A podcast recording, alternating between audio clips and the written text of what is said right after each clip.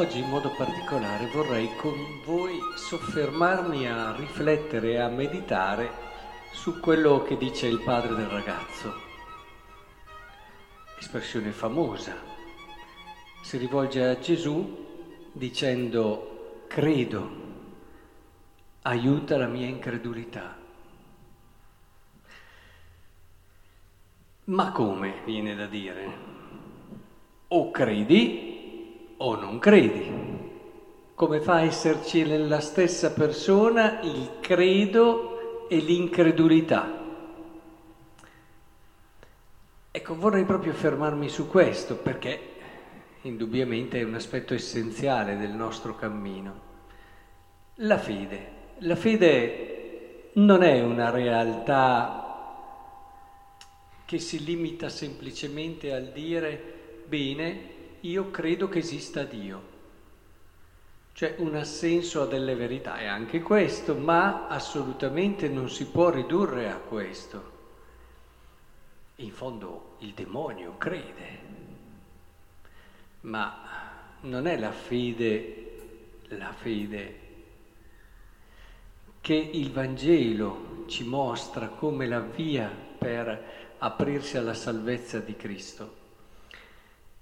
Credere certamente è un aderire a queste verità, ma dopo ecco che dobbiamo aderire con tutta la nostra esistenza, con tutta la nostra vita. La fede si colloca in un orizzonte di relazione e di sequela. E quando noi diciamo io credo, ti accorgi subito che questa fede ti spinge oltre, che questa fede ti fa cogliere cosa ancora ti sta davanti come possibilità di relazione con colui che hai scoperto e hai creduto.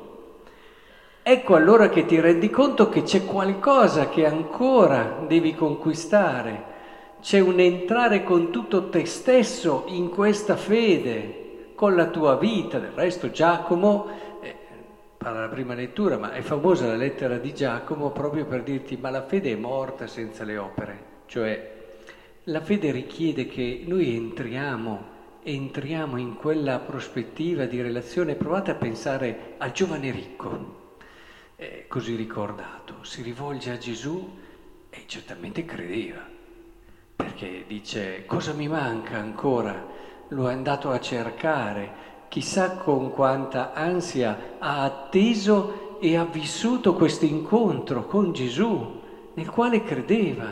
Ecco che allora Gesù apprezza, loda questa intenzione e gli rivela la cosa più importante. Vai, lascia tutto, vieni e seguimi. Sì, la fede è anche questo. E lui dice, oh, Eppure non è che non avesse fede, però non ha fatto quel passo che la fede gli ha aperto, perché la fede è un qualcosa di vivo, un qualcosa di dinamico, tanto che la fede cresce nella misura in cui noi viviamo con profondità la relazione d'amore con Cristo. Per questo le tre virtù teologali sono strettamente legate tra di loro. Non c'è fede senza la fiducia della speranza. E non c'è fede viva, direbbe San Giacomo, senza le opere della carità. E, d'altra parte la speranza come può eh, essere se non ha a fondamento la fede? E che speranza è se non c'è l'apertura dell'amore? Ogni volta che noi compiamo un atto d'amore il nostro cuore intravede una fiducia e una speranza nuova. Tutte le volte che ci chiudiamo nel nostro egoismo, ci chiudiamo ad un futuro sempre più incerto, che sempre più ci terrorizza e ci spaventa, povero di speranza. Se poi parliamo della carità, la carità senza la fede dove può arrivare? Diventa filantropia, una cosa buona ma la carità è amare in Cristo le persone, ha esigenza della fede come noi abbiamo esigenza dell'ossigeno per vivere. e allo stesso tempo una carità senza la fiducia della speranza, senza la prospettiva della speranza, è una carità che arriva poco lontano. Vedete com'è bello vedere queste tre virtù teologali, l'una che dipende dall'altra, l'una che riceve dall'altra la sua verità e il suo vigore. Questo ci deve far pensare sulla riflessione che stavamo facendo oggi, cioè ci deve far pensare che la fede richiede anche la speranza e la carità, richiede un'adesione, richiede un cammino, tanto che se stiamo lì a volte a pensare, a riflettere, i passi più grossi della fede tante volte non sono dopo un momento di meditazione o di preghiera, ma sono dopo una esperienza nella quale abbiamo avuto il coraggio di credere a Gesù, ci siamo lasciati andare a differenza del giovane ricco, abbiamo rinunciato a qualcosa o a tutto e abbiamo seguito e allora lì ti accorgi che quella fede che era la condizione iniziale ne esce accresciuta.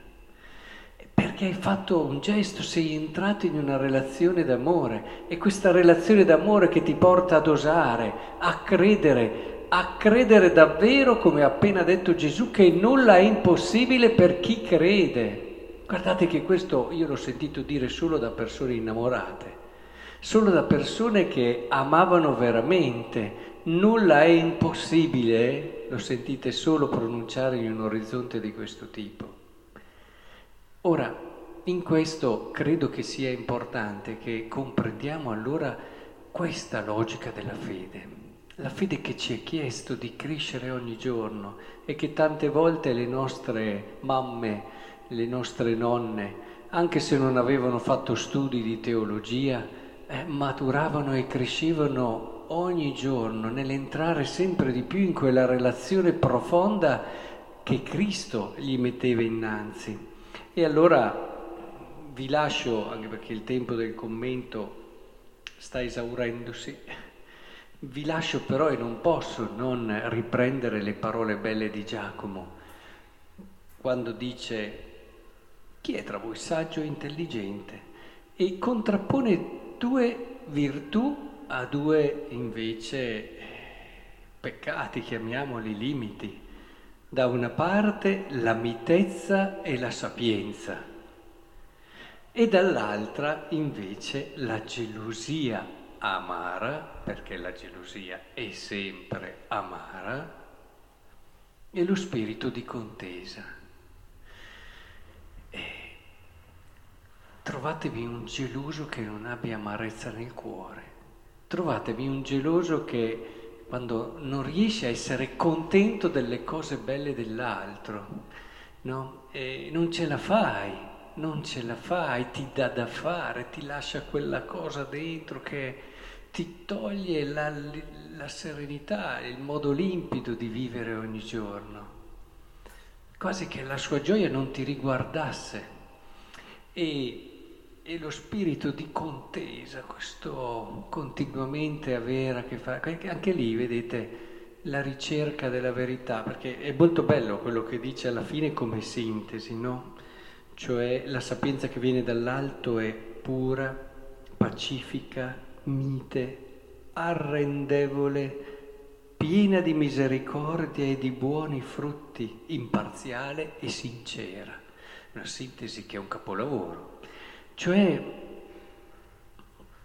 anche io mi sono fermato un attimo su questo arrendevole, che vuol dire essere deboli di carattere? Evidentemente no, però vuol dire essere disposti a volte anche a cedere in nome di una carità, che non vuol dire allora tutto è relativo, no, vuol dire semplicemente che in tante situazioni in nome ci sono delle persone che oh, sono dure, spigolose, non c'è verso.